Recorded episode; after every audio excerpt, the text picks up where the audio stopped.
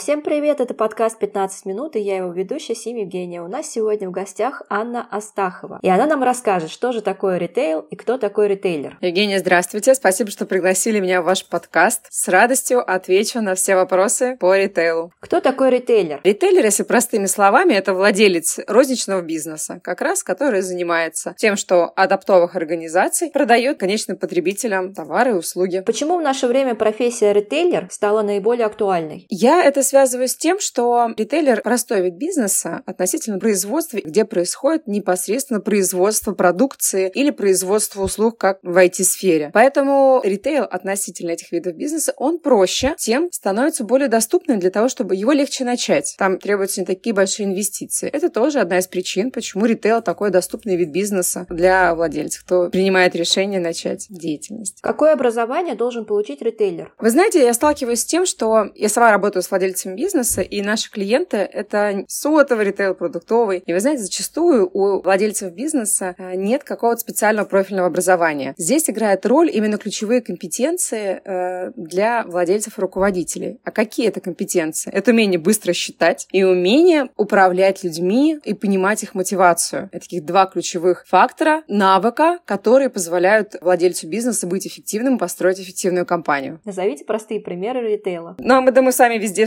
сталкиваемся. Мы заходим в торговые центры и видим бренды Zara, H&M. Мы заходим в продуктовый сегмент, видим Магнит, Пятерочка, Перекресток. Это все ритейл. А, пожалуйста, распространенные маркетплейсы, наши любимые, где с каждым годом оборот все больше и больше. Озон, Wildberries, классические ритейлеры. Только у них иной формат, который становится более актуальный в последнее время. А сможет ли онлайн-ритейл вытеснить офлайн? Нет. К сожалению или к счастью, тут сложно сказать. Офлайн никогда не вытеснит онлайн, только потому что смена поколения поколение идет очень медленно, а отсюда и привычки меняются медленнее. Например, моя бабушка, хоть она и пользуется услугами маркетплейса, но все равно она продолжает покупать продукты, ходя в магазин. Ровно так же, как и моя мама, и у меня тоже есть привычки, которые не позволяют не все виды товара покупать в офлайне. Но тут стоит, наверное, посмотреть по нишам. Если мы, например, возьмем нишу электроники, мобильные телефоны, телевизоры, бытовая техника, здесь эксперты говорят о том, что доля офлайновых магазинов или салонов сотовых связей, она значительно сократится, останутся только шоу шоурумы, где мы сможем потрогать, посмотреть, проконсультироваться. Но конечную покупку потребитель будет совершать в онлайне. Поэтому такая сфера, как электроника, будет сокращаться в офлайне и расширяться в онлайне. Если мы говорим про продуктовый сегмент, то здесь также видна динамика, особенно в мегаполисах. Набирают популярность службы доставки, но не в том объеме, как э, в электронике, например. Только потому, что зачастую потребители хотят потрогать и посмотреть на ту продукцию, которую они покупают для своей семьи, потому что качество заботы о своих близких близких выбор хороших продуктов питания. Поэтому вряд ли когда-либо мы с вами увидим, что продукты можно будет 100% заказать только в онлайн-магазинах. А откуда вы узнали про ритейл? Я в нем работала с 2014 года. Мне удалось поработать в компании «Региональный лидер» именно по продаже электронной техники. У нас было 30 салонов, и компания развилась до 80 в разных регионах. Отсюда мне хорошо знакомы бизнес-процессы в ритейле и тенденции, и понимание ключевых показателей. А можете ли вы назвать самые крупные российские компании-ритейлеры? Да, они у всех на слуху, пожалуйста. Валберис, Яндекс Маркет — это тоже своего рода ритейлер, который занимается перепродажами товара конечным потребителям. Магнит, Пятерочка. Мы заходим в торговый центр, и мы везде встречаем ритейлеров. А есть и, конечно, и небольшие. У нас в Туле и в других областных городах много до сих пор рынков, где продают сладков. Это тоже типичные ритейлеры, которые покупают где-то в оптовке и продают ее конечным потребителям меньшими партиями. Мы везде живем в ритейле. Ритейл окружает нас. А откуда пришел ритейл к нам? Я, честно, никогда не задавалась таким вопросом от истории происхождения ритейла, но однозначно все тенденции, э, которые мы сейчас наблюдаем у нас на рынке, это отложенный эффект от американских рынков, от европейских рынков. В 2012 году, когда я изучала именно бизнес-процессы и инструменты по автоматизации ритейла, то самые передовые инструменты, они пришли к нам из Франции, например, из Америки, сервисы по управлению ассортиментом, потому что они более серьезно подходили к управлению, нежели мы. У нас в ритейле э, зачастую, даже даже сейчас мы можем наблюдать, не берем федеральные компании, присутствует такой подход, э, что продали, то купили. А в ритейле есть такой категорийный подход, когда а, анализируется спрос аудитории, и уже под этот спрос анализируется, какой товар купить, как, с какой маржой он должен быть, что должен быть сопутствующим товаром, как часто клиенты возвращаются к нам. И вот этот вот осознанный выбор ассортимента, осознанное предложение и товаров на полке, и акций, это как раз пришло к нам из Европы и из Америки. Какими качествами должен должен обладать хороший ритейлер? Я прям вижу отличия.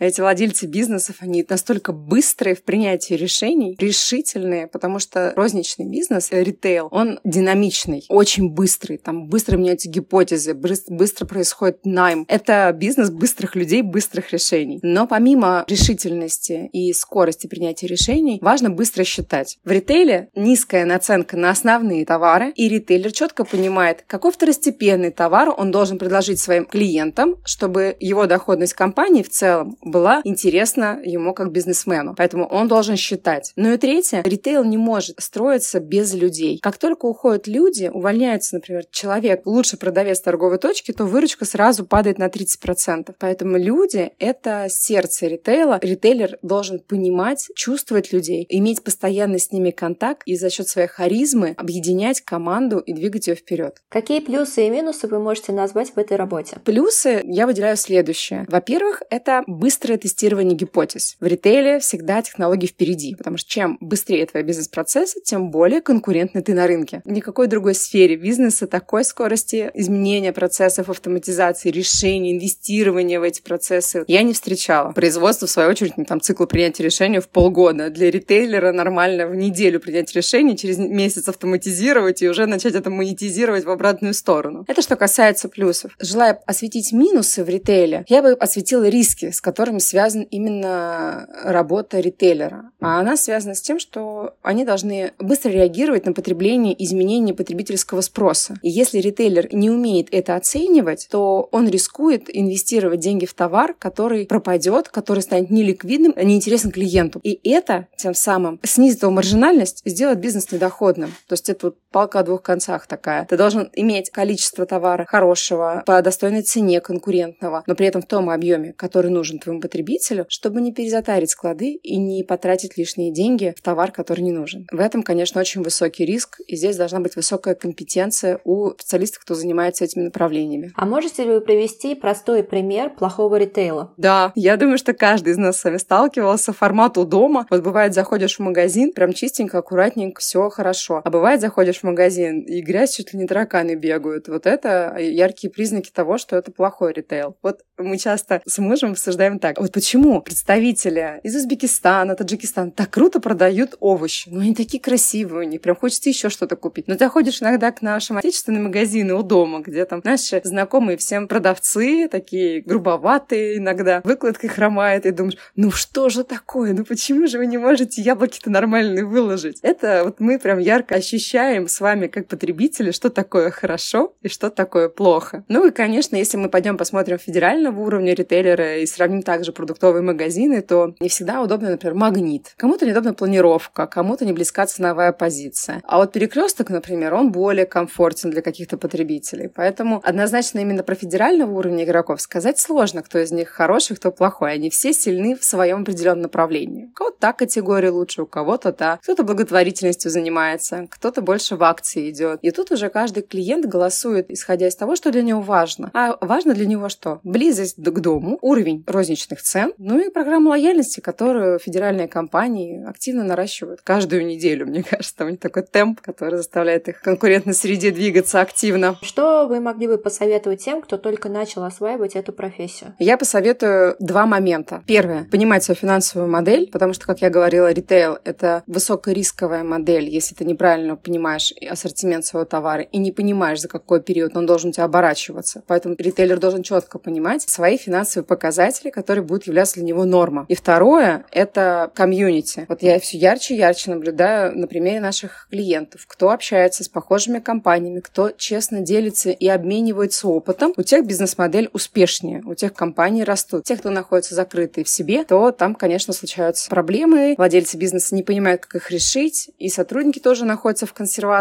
Поэтому развитие за счет общения и подсчета своих денег. Это прям база, без чего нельзя. Влияет ли сейчас внешняя обстановка на сферу развития ритейла? Безусловно, да. Например, так, если мы посмотрим в онлайн, те компании, которые продают, у нас есть такое направление, как межконтинентальные покупки. Когда наши клиенты, например, закупают товар в Asos. Процент — это порядка 5% от общего объема рынка e-commerce. То есть не очень большой, но при этом он есть. Сейчас эта возможность у наших клиентов, она она закроется покупать. Поэтому они, конечно, обратят свои взоры на отечественный рынок, что, как следствие, его усилит. Плюс также, конечно, уходят такие бренды, как Zara, H&M, Mango и прочие премиум-сегмент тоже выходит. Это, в свою очередь, помогает отечественным брендам укрепиться на рынке, завоевать сердца клиентов более дешево, наверное, сказать так, потому что конкурировать будет не с кем. Поэтому, безусловно, это влияет. Но есть и негативные последствия, такие как а, в обеспечении оборудованием, например, есть сложности. Для ритейла это очень ключевая задача, чтобы все механизмы работали быстро. Например, кассовая лента стала стоить дорого, дополнительные расходы бумага. То есть есть положительные стороны от того, что сейчас происходит у нас. Ну, а есть, конечно же, и отрицательные стороны. Привела пример. Также вот добавить сюда, так как мы IT, и мне это прям очень близко, ряд зарубежных CRM-систем, программ, которые управляют производствами. Они также выходят, поэтому для ритейлеров это дополнительные источники расхода, связанные с переходом на новые отечественные решения. А это далеко не 10 тысяч рублей, не 50. Это, если ты крупный ритейлер, это сотни и миллионы на расходы. Есть ли будущее у профессии ритейлер в России? Конечно, да. Особенно онлайн. Онлайн он растет. В 2021 году от общей доли розничного сектора порядка 9,7% приходится на e-commerce. Более 60% заказов оформляются на маркетплейсах. С учетом того, что потребительский спрос он меняется в пользу онлайн-торговли. Все больше и больше пользователей и возрастная категория увеличивается именно клиентов в онлайн-торговле, то, безусловно, ритейл, особенно e-commerce, будет развиваться. В ближайшие пять лет это как минимум эксперты прогнозируют. Ну и офлайн, конечно, останется жить. Важно только найти свою нишу. Я, например, наблюдала за такой нишей, как фермерские продукты, и сама рассматривала в 2014 году ей заниматься. Но проанализировав рынок, я поняла, и вообще протестировав эти продукты от фермеров, я поняла, что это дорого. И ценители, кто будет ходить ко мне, поток клиентов даже в Туле, а у нас полмиллиона жителей, очень низкий. Поэтому и со временем действительно мои предположения, что данный сегмент схлопнется, он подтвердился. В Туле те компании, кто этим занимался, они съехали, сдали свои арендные площади, и больше фермерских продуктов осталось, может быть, одна-две компании, и то на особых условиях. Вот такой вид сегмента, он, наверное, схлопнулся. Если мы смотрим широко, то, конечно, ритейл будет развиваться. Какие бы сообщества, может быть, сайты для обучения вы посоветовали тем, кто вот хочет освоить эту профессию? Хороший вопрос. С учетом того, что на сегодняшний день рынок онлайн-образования, он просто в изобилии от разных предложений. Я скажу честно, что если вы опытный ритейлер, владелец бизнеса, то я вижу разницу между владельцами, кто закончил MBA, получил степень MBA в отечественных вузах, и кто действует как-то по наитию. Конечно, разница между ними колоссальная, и они по-разному реагируют на кризисные ситуации. Это прям вот ярко, это четко видно. А если мы говорим про начинающих, то я бы в первую очередь, конечно, порекомендовала курсы по менеджменту, по управлению людьми, по организации работы команды. Это вот первое направление. Более детально назвать именно курсы я тут не буду предлагать, потому что их действительно очень много, и каждый ищет под свои задачи. Кто-то хочет стратегическому развитию, стратегическому управлению научиться, кто-то хочет мотивировать конкретно людей. Первое. Курсы по коммуникации с персоналом, по управлению персоналом. Второе. Курсы категорийного менеджмента. Это подход, который позволяет управлять своим ассортиментом, остатками, которые ты продаешь, в разрезе потребительских целевых сегментов,